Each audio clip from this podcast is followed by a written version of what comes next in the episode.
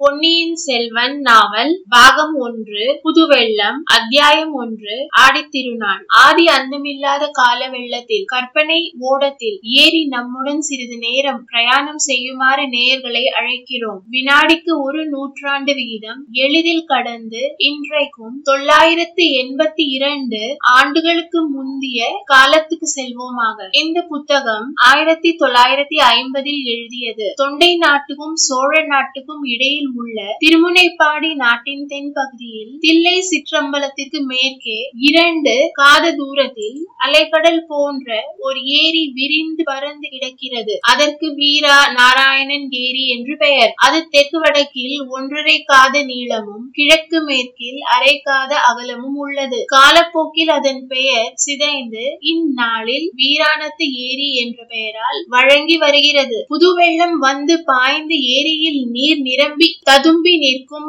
ஆடி ஆவணி மாதங்களில் வீர நாராயண ஏரியை பார்ப்பவர் எவரும்? நம்முடைய பழந்தமிழ்நாட்டு முன்னோர்கள் தங்கள் காலத்தில் சாதித்த அரும் பெரும் காரியங்களை குறித்து பெருமிதமும் பெருவியப்பும் கொள்ளாமல் இருக்க முடியாது. நம் மூதாதையர்கள் தங்களுடைய நலனுக்கும் தாங்கள் காலத்திய மக்கள் தங்கள் காலத்திய மக்களின் நலனுக்கும் உரிய காரியங்களை மட்டுமா செய்தார்கள்? தாய் திருநாட்டில் தங்களுக்கு பிற்காலத்தில் வாழையடி வாழையாக வரப்போகும். ஆயிரங்கால சந்ததிகளுக்கும் நன்மை பயக்கும் மாபெரும் செயல்களை நிறைவேற்றிவிட்டு போனார்கள் அல்லவா? ஆடி திங்கள் பதினெட்டாம் நாள் முன்மாலை நேரத்தில் அலைக்கடல் போல் விரிந்து பறந்திருந்த வீர நாராயண ஏரிக்கரை மீது ஒரு வாலிப வீரன் குதிரை ஏறி பிரயாணம் செய்து கொண்டிருந்தான். அவன் தமிழகத்து வீர சரித்திரத்தில் புகழ்பெற்ற வான குலத்தை சேர்ந்தவன். வல்லவரையன் வந்தியத்தேவன் என்பது அவன் பெயர். நெடுந்தூரம் பிரயாணம் செய்து அழுத்து களைத்திருந்த அவருடைய குதிரை மெல்ல மெல்ல நடந்து சென்று கொண்டிருந்தது. அதை பற்றி அந்த இளம் வீரன் கவலைப்படவில்லை. அகண்டமான அவன் வீர நாராயண ஏரியின் தோற்றம் அவன் உள்ளத்தை அவ்வளவாக வசீகரித்திருந்தது. ஆடி பதினெட்டாம் பெருக்கன்று சோழ நாற்று நதிகளிலெல்லாம் வெள்ளம் இருக்கரையும் தொட்டுக்கொண்டு ஓடுவது வழக்கம். அந்த நதிக்கரைகளில் இருந்து தண்ணீர் பெறும் ஏரிகளும் புராணமாக நிரம்பிய கரையின் உச்சியை தொட்டுக்கொண்டு அலைமோதி கொண்டிருக்கும் வழக்கம். வடகாவேரி என்று பக்தர்களாலும் கொள்ளிடம் என்று பொதுமக்களாலும் வழங்கப்பட்ட நதியில் இருந்து வடவாற்றின் வழியாக தண்ணீர் வந்து வீர நாராயண ஏரியில் பாய்ந்து அதை ஒரு பொங்கும் கடலாக ஆக்கியிருந்தது. அந்த ஏரியின் எழுபத்தி நான்கு கணவாய்களின் வழியாகவும் தண்ணீர் குமுகுமுவென்று பாய்ந்து சுற்று பக்கத்தில் நெடுந்தூரத்திற்கு நீர் வளத்தை அழித்துக் கொண்டிருந்தது. அந்த ஏரி தண்ணீரை கொண்டு கண்ணுக்கெட்டிய தூரம் கழனிகளில் உழவும் விரை திளியும் நடவும் நடந்து கொண்டிருந்தன. உழுது கொண்டிருந்த குடியானவர்களும் நடவு நட்டு கொண்டிருந்த குடியான பெண்களும் இனிய இசைகளில் குதூகலமாக அங்கங்கே பாடிக்கொண்டிருந்தார்கள் இதையெல்லாம் கேட்டுக்கொண்டு வந்தியத்தேவன் களைத்திருந்த குதிரையில் குதிரையை விரட்டாமல் மெதுவாகவே போய்க் கொண்டிருந்தான். ஏரிக்கரை மீது இருந்து அந்த ஏரிக்கு எழுபத்து நாலு கணவாய்கள் உண்டு என்று சொல்லப்படுவது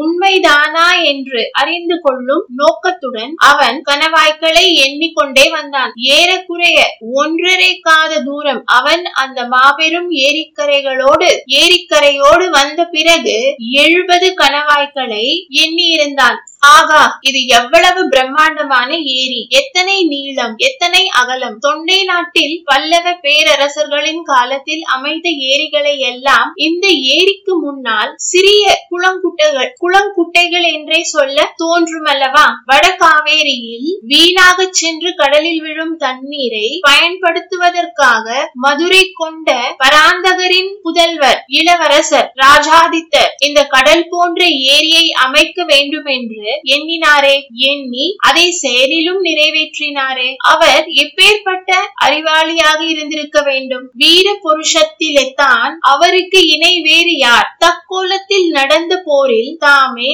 முன்னணியில் யானை மீது ஏறி சென்று போராடினார் அல்லவா? போராடி பகைவர்களின் வேலை மார்பிலே தாங்கிக் கொண்டு உயிர் நீத்தார் அல்லவா? அதனால் யானை மேல் துஞ்சிய தேவர் என பெயர் பெற்று வீர சொர்க்கம் அடைந்தார் அல்லவா? இந்த சோழ குலத்து மன்னர்களே அதிசயமானவர்கள்தான். அவர்கள் வீரத்தில் எப்படியோ அப்படியே அறத்திலும் மிக்கவர்கள். அறத்தில் எப்படியோ அப்படியே தெய்வ பக்தியில் சிறந்தவர்கள். அத்தகைய சோழகுல மன்னர்களுடன் நட்புரிமை கொள்ளும் பேரு தனக்கு கிடைத்திருப்பது பற்றி நினைக்க நினைக்க வந்தியத்தேவனுடைய தோள்கள் பூரித்தன.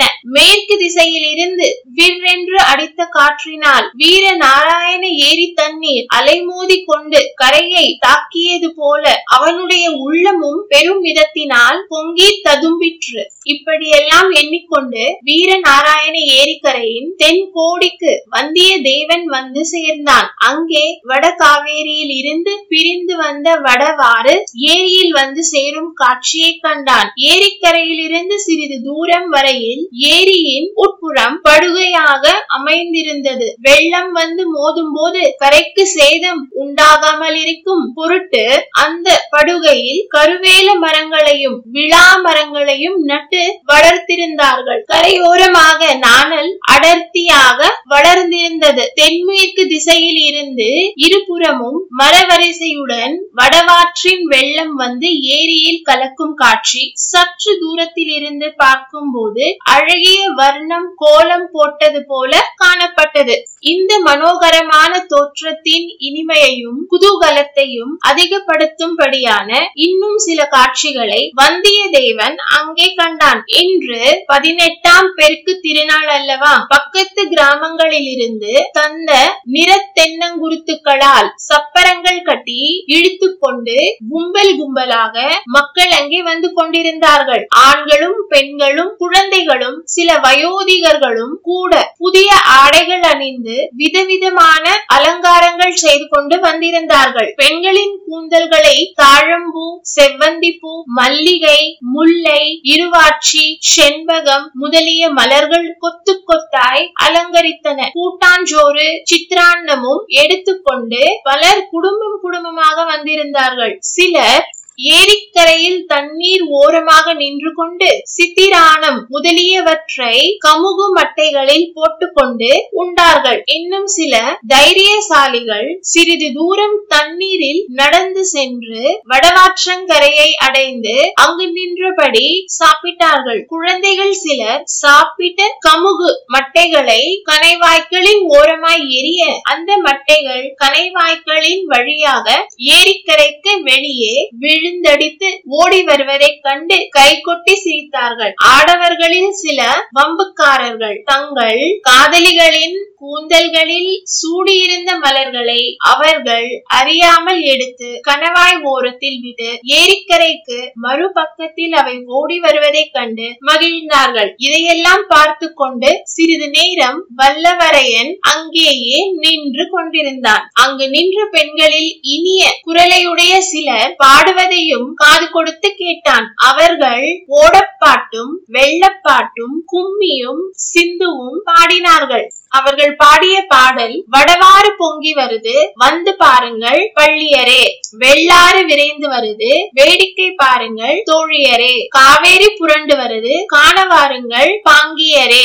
என்பன போன்ற வெள்ளப்பாட்டுகள் வந்தியத்தேவன் செவிகளில் இன்ப வெள்ளமாக பாய்ந்தன. வேறு சிலர் சோழ குல மன்னர்களின் வீர புகழை கூறும் பாடல்களை பாடினார்கள். முப்பத்தி ரெண்டு போர்களில் ஈடுபட்டு உடம்பில் தொன்னூற்றாறு காயங்களை ஆபரணங்களாக பூண்டிருந்த விஜயாலய சோழனின் வீரத்தை சில பெண்கள் பாடினார்கள். அவனுடைய மகன் ஆதித்த சோழனுடைய வீரத்தை போற்றி அவன் காவேரி நதி உற்பத்தியாகும் இடத்தில் இருந்து கடலில் சேரும் இடம் வரையில் அறுபத்து நாலு சிவாலயங்கள் எடுப்பித்ததை ஓர் பெண் ஒரு பெண் அழகிய பாட்டாக பாடினான். ஆதித்தனுடைய மகன் பராந்தக சோழ மகாராஜன். பாண்டியர்களையும் பல்லவர்கள் சேரர்களையும் வென்று ஈழத்துக்கு படையனுப்பி வெற்றி கொடி நாட்டிய மெய் கீர்த்தியை இன்னொரு பெண் உற்சாகம் ததும்ப பாடினாள். ஒவ்வொருத்தியும் பாடிய போது அவளை சுற்றிலும் பலர் நின்று கேட்டார்கள். அவ்வப்போது ஆ ஆ என்று கோஷித்து தங்கள் மகிழ்ச்சியை தெரிவித்துக் கொண்டார்கள். குதிரை மீது இருந்தபடியே அவர்களுடைய பாடல்களை கேட்டு கொண்டிருந்த வந்தியத்தேவனை ஒரு மூதாட்டி கவனித்தாள். தம்பி வெகு தூரம் வந்தாய் போலிருக்கிறது. களைத்திருக்கிறாய். குதிரை மீதிருந்து இறங்கி வந்து கொஞ்சம் கூட்டாஞ்சோறு சாப்பிடு என்றாள். உடனே பல இளநங்கைகள் நம் வாலிப பிரயாணியை பார்த்தார்கள். அவனுடைய தோற்றத்தை குறித்து தங்களுக்குள் ரகசியமாய் பேசிக்கொண்டு கலகலவென்று சிரித்தார்கள். வந்திய தேவனை ஒரு பக்கம் வெட்கமும் இன்னொரு புறம் குதூகலமும் பிடுங்கி தின்றன. அந்த மூதாட்டி சொற்படி இறங்கி சென்று அவள் தரும் உணவை சாப்பிடலாமா என்று ஒரு கணம் சிந்தித்தான். அப்படி சென்றால் அங்கே நின்ற இளமங்கையர்கள் பலரும் அவனை சூழ்ந்து கொண்டு பரிகசித்து சிரிப்பார்கள் என்பது நிச்சயம். அதனால் என்ன?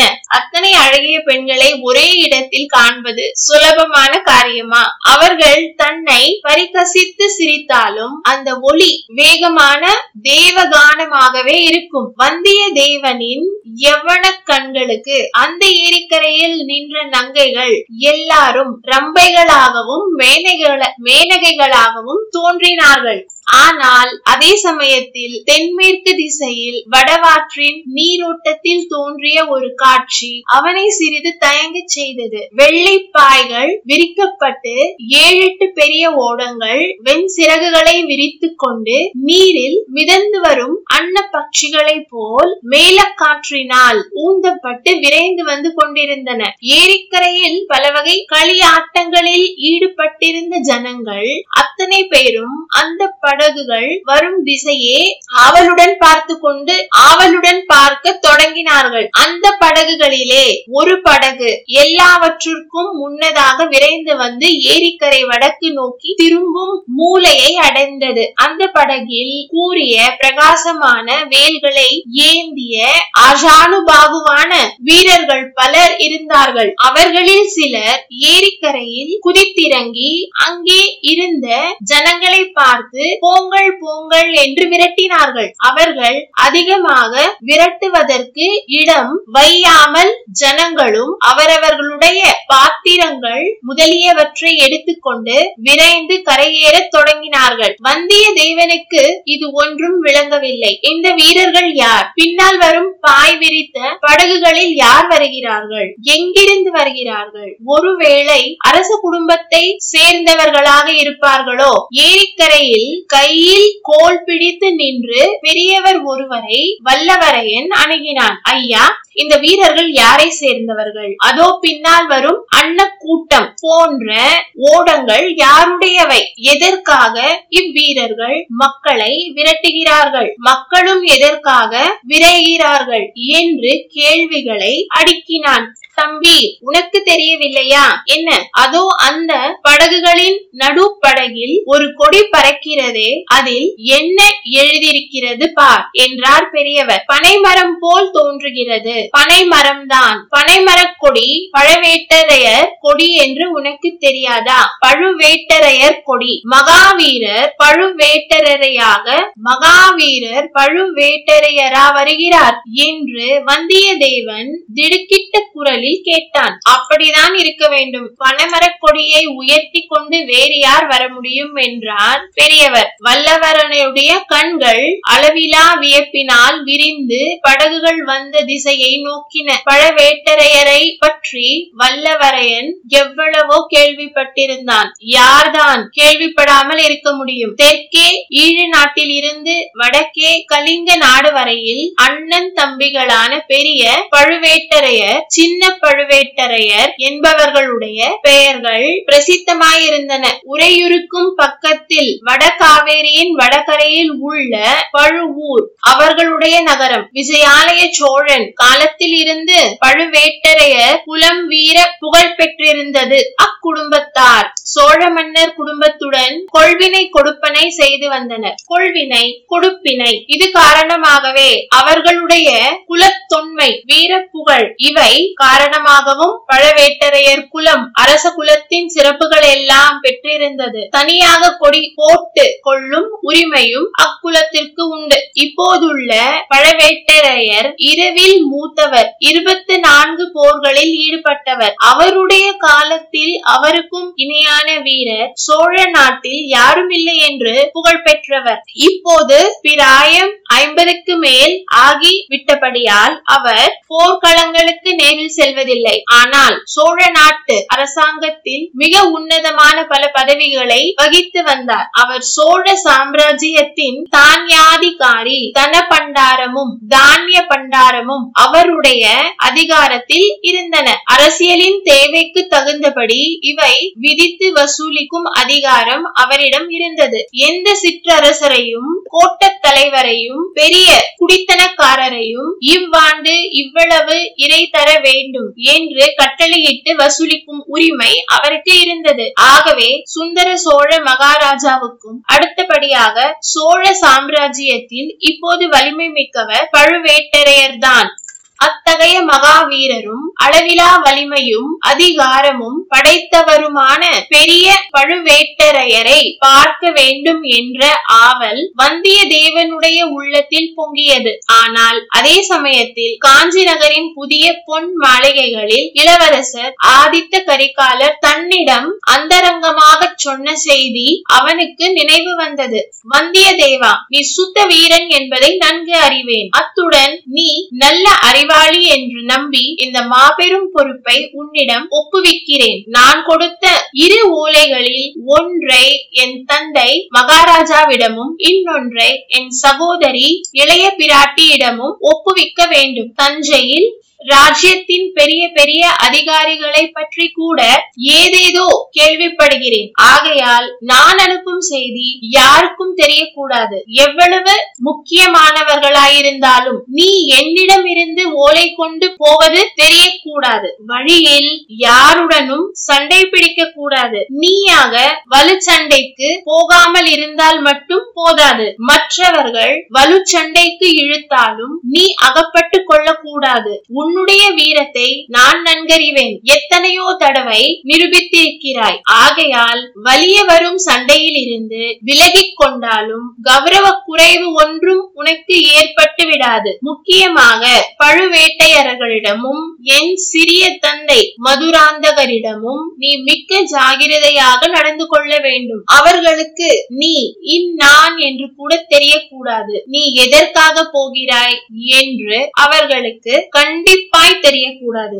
சோழ சாம்ராஜ்யத்தின் பட்டத்துக்குரிய இளவரசரும் வடதிசை சைன்யத்தின் மகாதண்ட நாயகருமான ஆதித்த கரிகாலர் இவ்விதம் சொல்லியிருந்தார். மேலும் வந்தியத்தேவன் நடந்து கொள்ள வேண்டிய விதங்களை பற்றியும் படித்து படித்து கூறியிருந்தார். இவையெல்லாம் நினைவு வரவே பழுவே பழுவேட்டரையரை பார்க்க வேண்டும் என்ற ஆவலை வல்லவரையன் அடக்கிக் கொண்டான். குதிரையை தட்டிவிட்டு வேகமாக செல்ல முயன்றான். என்ன தட்டிவிட்டாலும் களைப்புற்றிருந்த அந்த குதிரை மெதுவாகவே சென்றது. இன்று இரவு கடம்பூர் சம்புவரையர் மாளிகையில் தங்கிவிட்டு நாளை காலையில் புறப்படும் போது வேறு நல்ல குதிரை சம்பாதித்துக் கொண்டே கிளம்ப வேண்டும் என்று மனதிற்குள் தீர்மானித்துக் கொண்டான். பாகம் ஒன்று அத்தியாயம் ஒன்று முற்றிற்று.